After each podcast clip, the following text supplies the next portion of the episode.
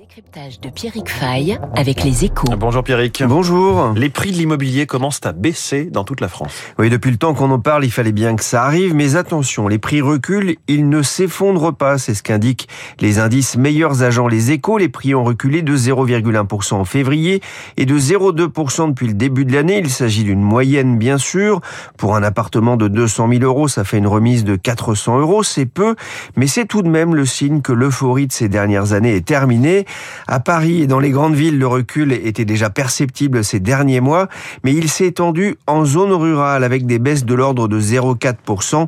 Mais ce sont les villes de province où il fait bon vivre qui enregistrent les replis les plus notables, comme Nantes, Lille ou Lyon, avec des baisses qui avoisinent ou dépassent les 2%. Alors pourquoi les prix flanchent-ils? Bah, Le premier responsable, c'est la hausse des taux. Fini les emprunts à des niveaux de taux très bas qui ont boosté le pouvoir d'achat immobilier des Français ces dernières années. Selon la Banque de France, le taux de crédit moyen était de 2,2% en janvier, du jamais vu depuis février 2016. Il atteint même 3% pour les emprunts à 20 ou 25 ans. En un an, le coût du crédit immobilier a presque doublé. Dans le même temps, l'inflation s'est réveillée, grignotant le pouvoir d'achat des Français et leur capacité à emprunter, alors que les salaires n'ont pas suivi. Ce mélange hausse des taux et inflation a éloigné de nombreux acheteurs du marché immobilier, certains se voyant refuser un prêt de la part des banques. Enfin, il y a un autre phénomène.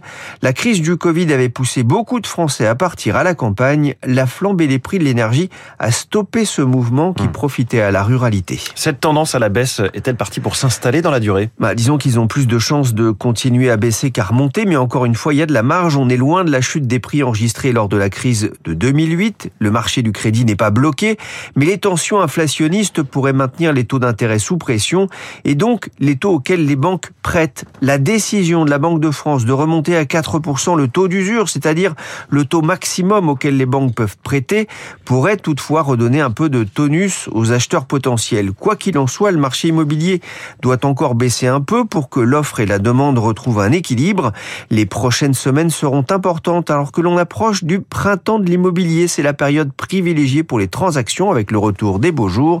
Mais une chose est sûre, dans le contexte actuel, c'est l'acheteur qui a retrouvé le pouvoir de négociation. Le décryptage de Pierrick Fay tous les matins à 8h-5 sur Radio Classique. Merci Pierrick.